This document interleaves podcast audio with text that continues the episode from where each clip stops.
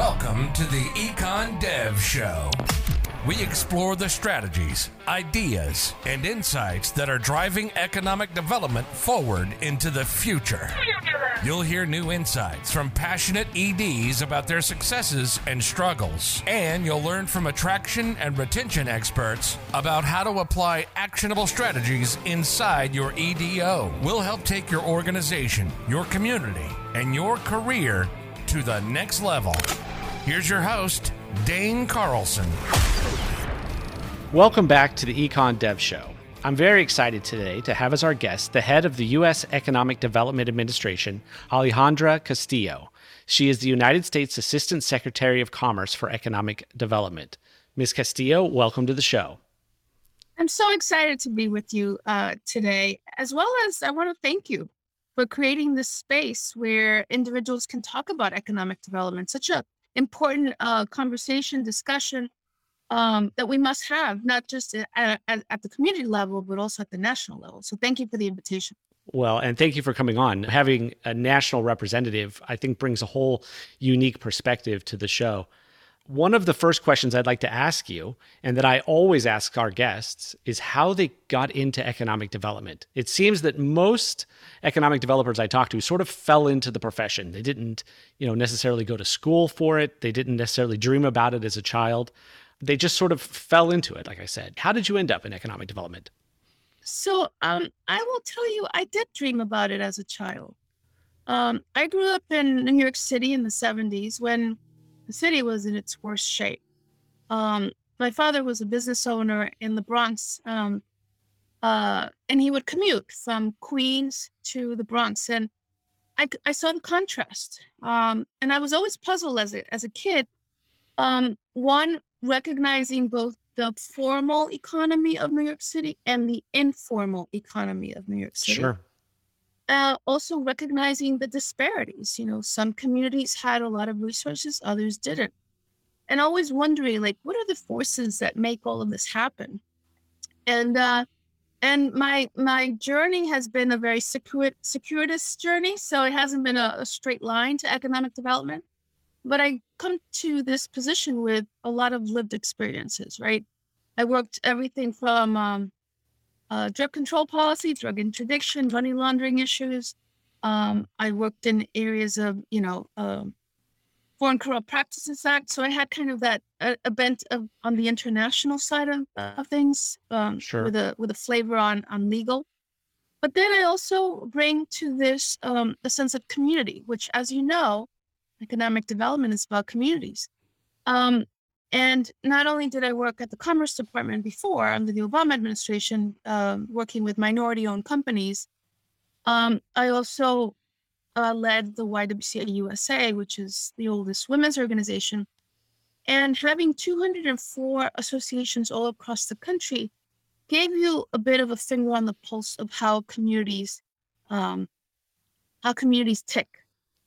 But we should always recognize that um, the economic fabric um, both from an infrastructure perspective as well as from a social perspective, are very intertwined and they really determine how communities flourish or how communities die. So that is the passion that I bring to this position, especially at this moment in time. As you know, not only the pandemic, but we're seeing a transformation in terms of how communities are working in areas of technology and innovation and I hope that you and I will talk about this, but the people factor.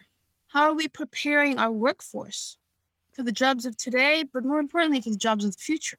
So, all of those elements is what makes uh, economic development so exciting and interesting is that it's never it's never linear uh, and it and you must always take into account so many different variables if you really want to create an ecosystem that's going to flourish so uh, that's kind of my journey in a nutshell. And um, and we'll talk a little bit about commerce as, as well, if you don't mind, uh, later sure. on.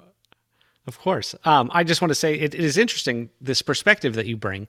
It's very similar, I think, to economic developers all over the country. They all recognize the, the collaborative community aspect involved in economic development, the, the fact that it's not a straight line, the fact that success doesn't come easy. Um, Yeah, it's it's very interesting that you at the national level, I never would have imagined that you had exactly the same perspective as so many of our local economic developers. And if I may add, it's not just looking at it in isolation, one community plus another community plus right. another community. At the national level, then we also have to think about how do all these communities weave together, right? When when we talk about supply chain and building, you know, manufacturing plants and and um, luring investors into our communities to create those jobs and and and um, and bring more economic vitality. We have we have to figure out how do we make sure that we're talking about regional economic development, right? Um, so that it doesn't become a zero sum game where one right. community gets a positive and then the neighboring community loses it. So it is a, a bit. It has another layer of both community level understanding, and then how does this all come together to ensure that our country continues to be um, strong in terms of its economic competitiveness. Absolutely. So let's talk about the um, Economic Development Administration. So, for our listeners that aren't really familiar with it, only know of it as um, maybe you're in project announcements occasionally when you attend, or uh, the Build Back Better grant, or, or something like that. What really is the EDA and what does it do? And what's its mission? Sure. So I'm going to take a step back and just remind folks that EDA is one of 13 different bureaus within the department, the U.S. Department of Commerce. Okay. I'm just going to name a few because I want folks to understand both what commerce is as well as how does EDA fit in all of this. So the U.S. Department of Commerce is also the Census Bureau. And, you know, we, we cite the Census Bureau when we talk about demographics, changing demographics, where our population is moving. Commerce is also NOAA, National Oceanic and Atmospheric Administration. So we're when we're talking about you know hurricanes and tornadoes, natural disasters, that's NOAA. But NOAA is also about you know tides and ports and how how do we uh, you know work uh, in the shipping and, and uh, industry, not just maritime but also air. Commerce is also U.S. Patent and Trademark Office. So when we want to encourage our inve- inventors, we want to also make sure that they're protecting their intellectual property. Uh, commerce is also International Trade Administration. So how do we export our goods and services, knowing that 96% of the world's consumers live outside the U.S. Um, so and and let me mention two more: National Telecommunication and Information Agency (NTIA). So as we as the pandemic showed us, broadband how do we make sure that not only do we have broadband that is has the requisite speed but that it's accessible and affordable how do we make sure we have broadband in our rural areas?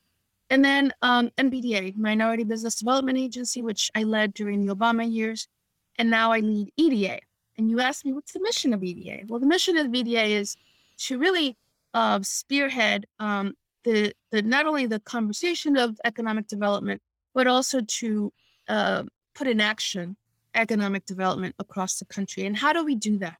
We do that through various grants, various various in- investments that we make, and those are investments in everything from water, waste treatment uh, uh, pipes. We do broadband. We do think about all of the elements that you need in a community to create an ecosystem that can help businesses grow and thrive. Um, so EDA has been called to do a lot of different things. But most recently, I'll tell you, under the American Rescue Plan, and you mentioned the Build Back Better Regional Challenge. Under the American Rescue Plan, EDA received $3 billion. And we were tasked not only with the trust of taxpayers, but to really put in motion these dollars to jumpstart the economy, um, particularly during this pandemic. And we did six different grants. I'm only going to highlight um, uh, three of them. One was the Build Back Better Regional Challenge, which was a billion dollar uh, grant challenge. Um, and we, you know, that was incredible uh, because basically we told communities, we're not going to tell you what to do. You tell us what you need and what you believe is going to really jumpstart your community. So we got 529 different applications we need we then dwindle it down to 60 finalists which is where we are now and then we'll make uh, another another round of decisions and those the the ones who will end um, in the final round will receive up to a hundred million dollars for their respective communities. Now, I'll tell you, this is this this this is government dollars, but our hope is that that's only the first tranche of dollars. That that hundred million dollars will bring in another hundred million dollars from the private sector. Who knows? Another hundred million dollars from philanthropy, and really create um, a focus in a particular industry. Um, and then the other one is the Good Jobs Challenge. And again, you'll hear me talk about it, and I know you know this very well too. Uh, workforce development. How do we solve the challenges of workforce development? How do we help uh, programs not just have that uh, the core of the workforce development program, but also wraparound services that will lead to a, a job. And then finally, I'll speak about the Indigenous Community Challenge, which um, we allocated $100 million to Indigenous communities across the country. Um, and I, I will say one last one the travel and tourism and outdoor activities. Because travel and tourism was so impacted by the pandemic, uh, $750 million went to travel, tourism, and outdoor activities. So, again, this is what the American Rescue Plan did. And it was very focused on really going deep into those areas of the economy that were very badly hit by the pandemic and then give it that that push so that communities can thrive. So forgive me for the long-winded answer, but it's just there's a lot to talk about. There there is so much to talk about. And since you brought up the Build Back Better regional challenge and I know so many communities applied for that, can you give us some examples of projects that sort of made it to the next cut? Sure. So um so not only did we um, did we share with the with the rest of the country all 529 applications. We wanted to have transparency. We also shared the 60 finalists of round one. And you can you can all take a look at the at the 60 finalists of round one on our on our website on eda.gov. Here's what I'll tell you. Um, first of all, really extraordinary applications. And part of the secret sauce of these applications and the way this grant was designed was collaboration and partnership. So it was not just the university putting in a proposal and uh, you know the local economic development council putting in a proposal. What we really embedded into the into the uh, grant um, requirement was that all of these different entities had to work together in order to really strengthen the application. And that's exactly what we saw. We saw entities that in the past would have been at odds with each other, they came to the table and they said, look, there's a lot at stake here. Let's work together. So that's one positive. The second positive is that we saw truly regional economic development. We saw, uh, we left the definition of regional to the applicant. So regional could have been, you know, adjacent counties, could have been adjacent states or cities, However, you wanted to describe that geographical space, we left that up to the applicants. And you really saw that even when you were in different states, that geographical area had so many complementary aspects to it that they recognize that those boundaries, those state or city boundaries were truly artificial because economic development just it's it's it's really place based. And then the other thing that we saw was a lot of great uh, new areas of opportunities, life sciences, um, aerospace, and drones. Looking at um, you know areas of uh, uh, elements of resiliency, a lot of manufacturing, um, advanced manufacturing. So we saw uh, ideas that were flourishing from different communities, not based on what the government was telling you to do, but based on what you understood your communities to have in terms of assets, ideas, infrastructure, talent, workforce. Um, so that Build Back Better uh, challenge unveiled not only that we need more of it, because, you know, 490 plus didn't make it right. to the first round.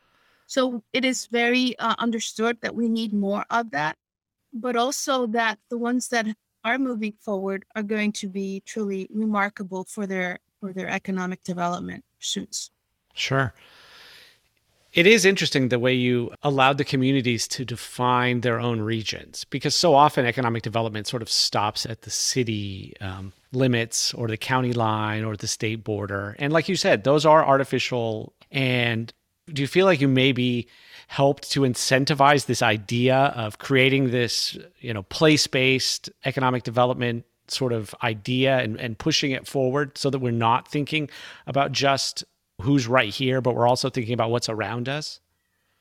Absolutely. And I think that now more than ever, as we think about issues of supply chain, we have to think about how does this all flow?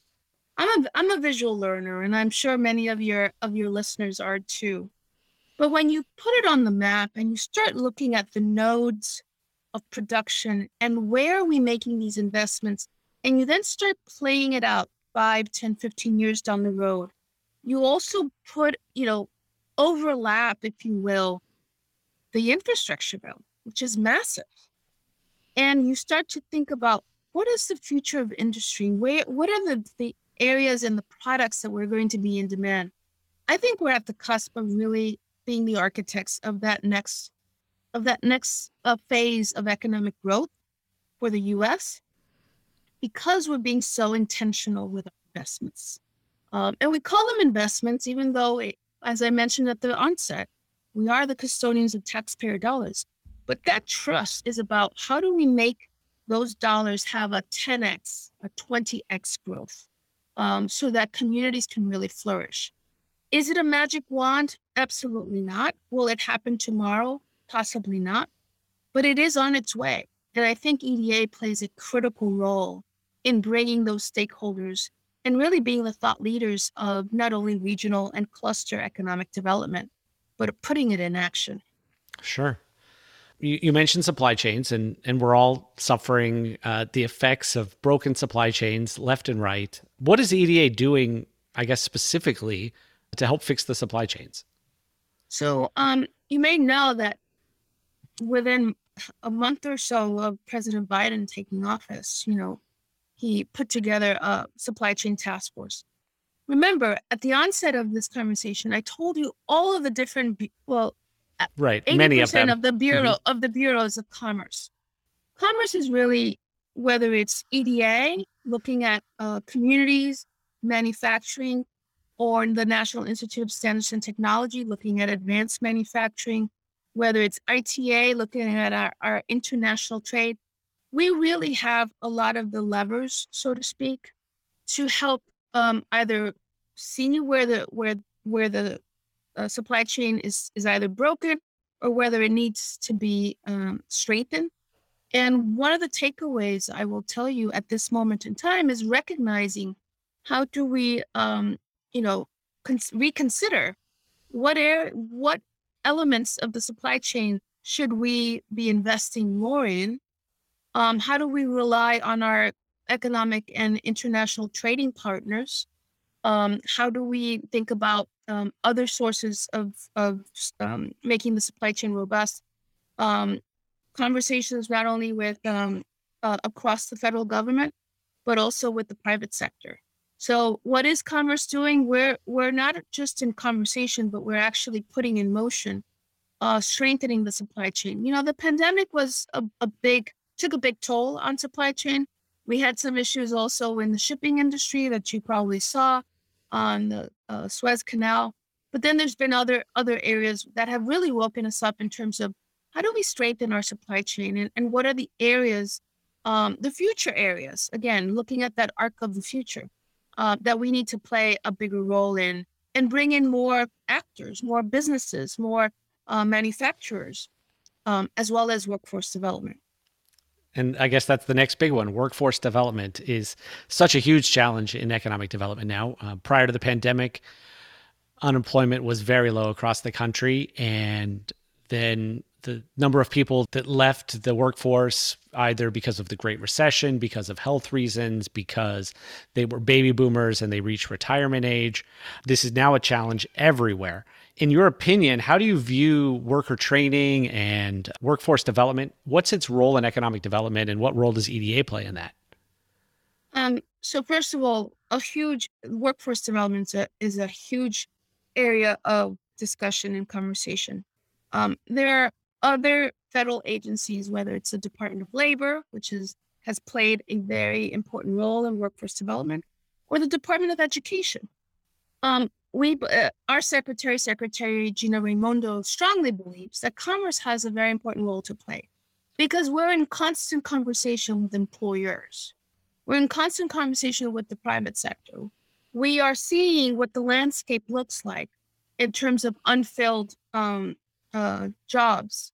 Um, and what we're seeing is that we need to make sure not only that we are upskilling our workers, but we're also exposing them to what are those jobs of the future. And in that in that regard, um, it's that conversation and that partnership. So let me go back to the American Rescue Plan. In the American Rescue Plan, we actually designed a workforce development uh, uh, grant. It was very unique um, in many ways, and I'll tell you how. First of all, we dedicated half a billion dollars, so five hundred million dollars is dedicated to this grant, and and it just closed um, a few weeks ago. We received 506 applications. But again, just like the Build Back Better, the secret sauce here was the partnership. So we called on community colleges, technical colleges, universities, employers, unions um, to, to come to the table and work together and figure out in our region what is the workforce need. The other element that we included into this grant, which is not usually included, were wraparound services. So if we want to get more women into the work into the workforce and we want to really train them and upskill them, then we need to be attentive that they may need childcare. Um, if we if we have uh, we want to include more people of color, we want to make sure that not only are they going through the process of the of the of the of the program, but that it's going to lead to a high paying job. So the employer commitment to this grant was essential. And we're going through that review right now. But I'm giving you a perspective that while there are other programs out there, we really took took a really hard look at what are the elements that are usually not included in a workforce development program. And we t- we we learned a lot and we included it into the grant. So we're we're very excited and very success and very um, hopeful that not only will this change how we do workforce development, but more importantly, that it'll lead to very good paying jobs.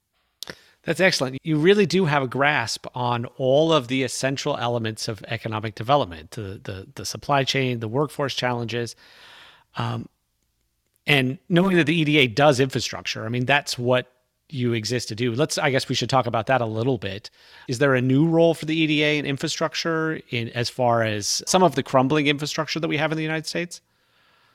So let me take that question, if I may, with a different angle because I want to introduce another element that EDA sure. does. So we do a lot of work in natural disaster.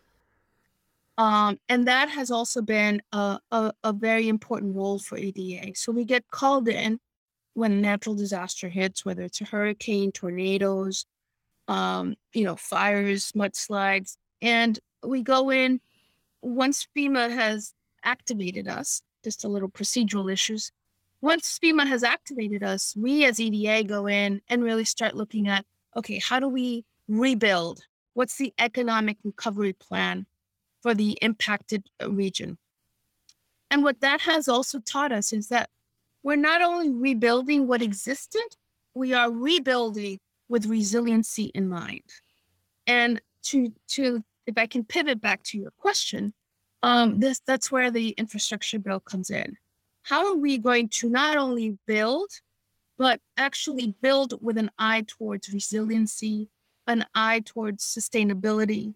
Um, and that's that's what's it's exciting right now because we are witnessing that climate change is not or or or um, um, is not something in the future. It's it's happening right now, and we want to make sure that we are putting those investments in a way that is actually going to help um, not only uh, make our community stronger, but move our economy in a more sustainable way.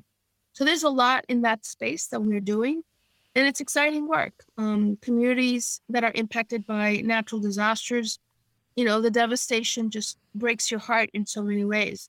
And as public servants, that's what we do. We we uh, we go in there and and we rebuild uh, better um, and and in a way that's sustainable. The other issue I think that has recently come to prominence in economic development is the International Economic Development Council. That's our professional development organization. They recently released an equitable economic development playbook, and it's designed to help local EDOs implement diversity, equity, and inclusion practices in local economic development in their own communities. How does that factor into the EDA? Because I'd imagine that's a big part as well. So, um, first of all, uh, I'm glad you're you are affiliated with IEDC. It's a it's a great organization, and you have now a, a new president with uh, Nathan Ohle. Um, so uh, we work very closely with them and a key stakeholder in in the economic development um, conversation. And I'll come back to it in a minute. Um, but let me just say, when we when we're talking about equity, President Biden made that core across the board. And what does it mean? You know, equity can mean so many different things. You know, I, I'm I'm a Hispanic background and could mean very different things for me. But here's what I'll tell you: for EDA, we want to make sure that we're not only um, uh, providing equity, but we're being inclusive. And it takes a very broad broad definition from the perspective of not only are we looking at um, distressed communities, we're looking at communities of color, we're looking at uh, rural, urban, suburban um, areas. Um, we want to make sure that as we think about our responsibility with with um, the investments that we make, that we're making sure that the country is developing and and growing in a more equitable way. So it's not just our coasts that are looking at growth, but that we are actually um, thinking about it in a in a much broader way.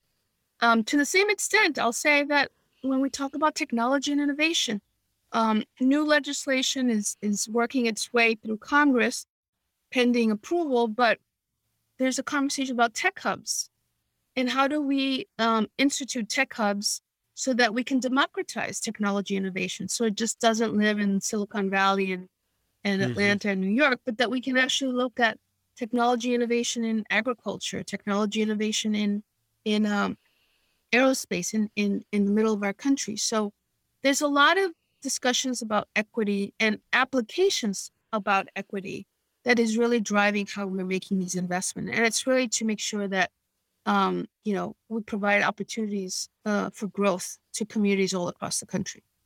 That's excellent. That is a that's a perspective that I hadn't thought of. And thank you for bringing that to my mind. I hadn't played that all out in my head, but that's excellent. We talked about this a little bit before, but collaboration is so important in economic development. It is all about working together. We see that at the local level, we work together as regions. We see that when we work with our states. Does your office operate the same way? Who do you collaborate with? So we collaborate with uh, economic development districts all across the country, over 400 plus as well as many of the associations and organizations, whether it's NADO or NACO or IEDC. I mean, uh, uh, I jokingly say kind of the alphabet soup of acronyms, but these are all associations that are representing individuals on the ground, right? The, the beauty of economic development is you have to have your ear very close to the ground and you have to listen to what community, but you also have to have an opportunity to see and witness their assets. And I believe all communities have assets in one shape or another, whether it's human assets or natural assets or or just an, an ability to come to to to bring all of the positive um, elements to the table. So we collaborate uh, on at the ground level with uh, EDDs and and so many different stakeholders. At the city level, with mayors and state legis and uh, city councils. At the state level, with you know, state legislators and governors at the federal level with our members of Congress. And if I could, you know, bring a little bit of uh, context um, and a bit of Washington jargon, but bear with me. Sure. Because we're going right now through a, what's called a reauthorization. So Congress has to reauthorize EDA for it to exist and for it to have the ability to do to be authorized to do what it what our mission is. We haven't had that in 17 years. So a lot of our authorizing language dates back to 2004. These are the these are antiquated tools and perspectives. So we are we want to bring it to the 20 uh, to 2022 and be able to have those tools. But it is thanks to our stakeholders, to our partners, that we're driving this conversation on the Hill to members of Congress to kind of sound the alarm and tell them why is this important? Why does it matter in their district? So that's the beauty of the collaboration. We're all in this together. And when we find uh, impediments or roadblocks, we come together because at the end of the day, what moves us is really making, you know, creating transformational change in communities across the country. So that just gives you an example of, of the many stakeholders that we we um, we work with. And it's not a zero sum game. We're trying to, you're working so hard to make sure that when one community benefits, all communities benefit because of that.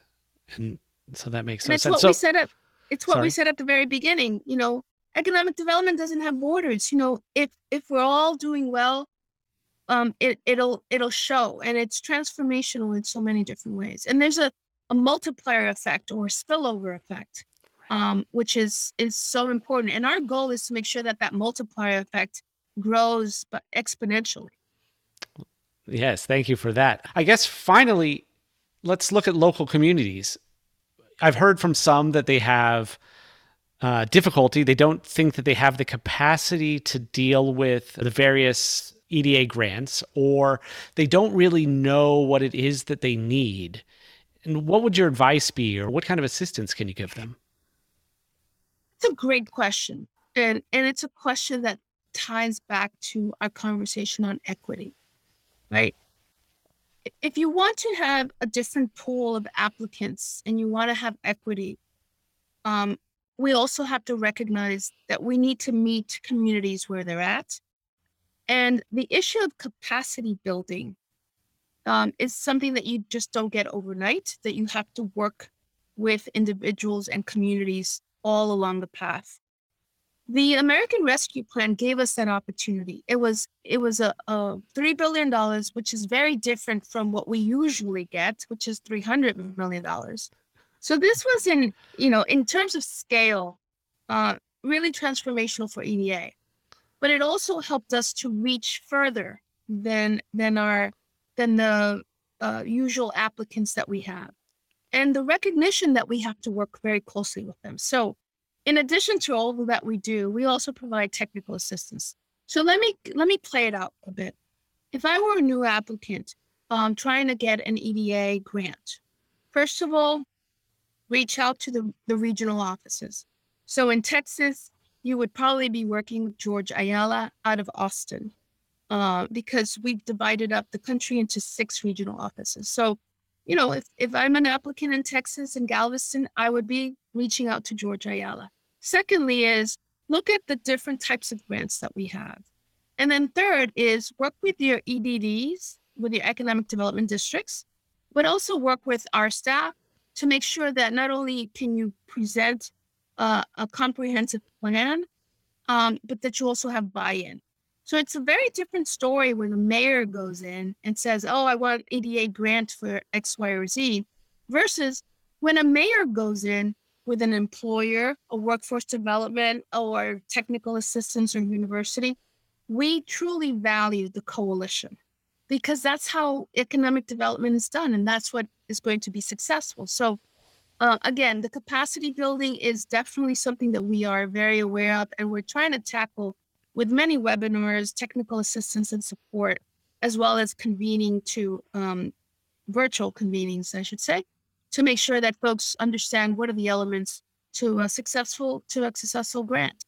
Thank you. That was incredibly helpful. And not just for me, but I, I'm assuming for many of our listeners, having that spelled out for them is, is going to clarify this entire process and, and just make it all so much easier. I've asked you a number of questions. Are there any priorities or any points that you really want to make that I didn't ask you about? So one of the things I would say is, look, um, at the end of the day, when we talk about economic development, it's not a one size fits all. It's really something that has to be customized to communities. We are encouraging folks to think about regional economic development because it's in that partnership, it's in it's in the collaboration and in the partnership where, as I say, the secret sauce of economic development actually happens. And when we think about EDA, you know, think about us as one of many partners in the federal government that we work with. You know, we also work with USDA, Rural um, Economic Development Administration. We work with the Department of Energy. EDA does uh, an excellent work, in my opinion, of economic development integration, being able to work with the different players. As I mentioned at the onset, um, one of our sister agencies at Commerce, NTIA, is going to deploy $48 billion in broadband. We need to make sure that we're working closely with NTIA so that those areas that are called quote unquote the last mile no longer are the last mile so that both broadband can actually you know not only reach uh, businesses and students and, and, and hospitals but can actually be that catalytic element to economic development so i would love to leave your listeners with the understanding that uh, economic development is is comprehensive it has to be holistic everyone needs to be at the table. Um, but to the extent that we can be the futurists of what's coming down the pike, being able to take a look at that and prepare for those opportunities, that's where the excitement really is. Absolutely. So, where can our listeners go for more information on the EDA? Sure. Uh, simple. Go to our website, eda.gov, and we have a newsletter as well. So, sign up for the newsletter so that you, not only are you um, getting the information of what we have funded, but also get information of what's to come. Because I think that that those opportunities are important, uh, especially as we think about not just equity, but as we think about you know technology innovation and, and looking at those businesses of the future. So EDA.gov is the place to go. Thank you. Well, Ms. Castillo, you've been an excellent guest. You have expanded all of our minds and told us more about the EDA than we did realize that we didn't know. Been a great guest. I really appreciate you coming on today. Thank you. It's always a pleasure to to talk about economic development and congratulations again. I love the fact that you've created this space for individuals like myself to just get a little wonky, but also to highlight the beauty of what it means to to do comprehensive economic development. You've been listening to the Econ Dev Show with Dane Carlson. If you're an economic developer who never stops learning, for more expert strategies, fresh insights, and new ideas to take your career, organization, and your community to the next level, visit us on the web at econdevshow.com.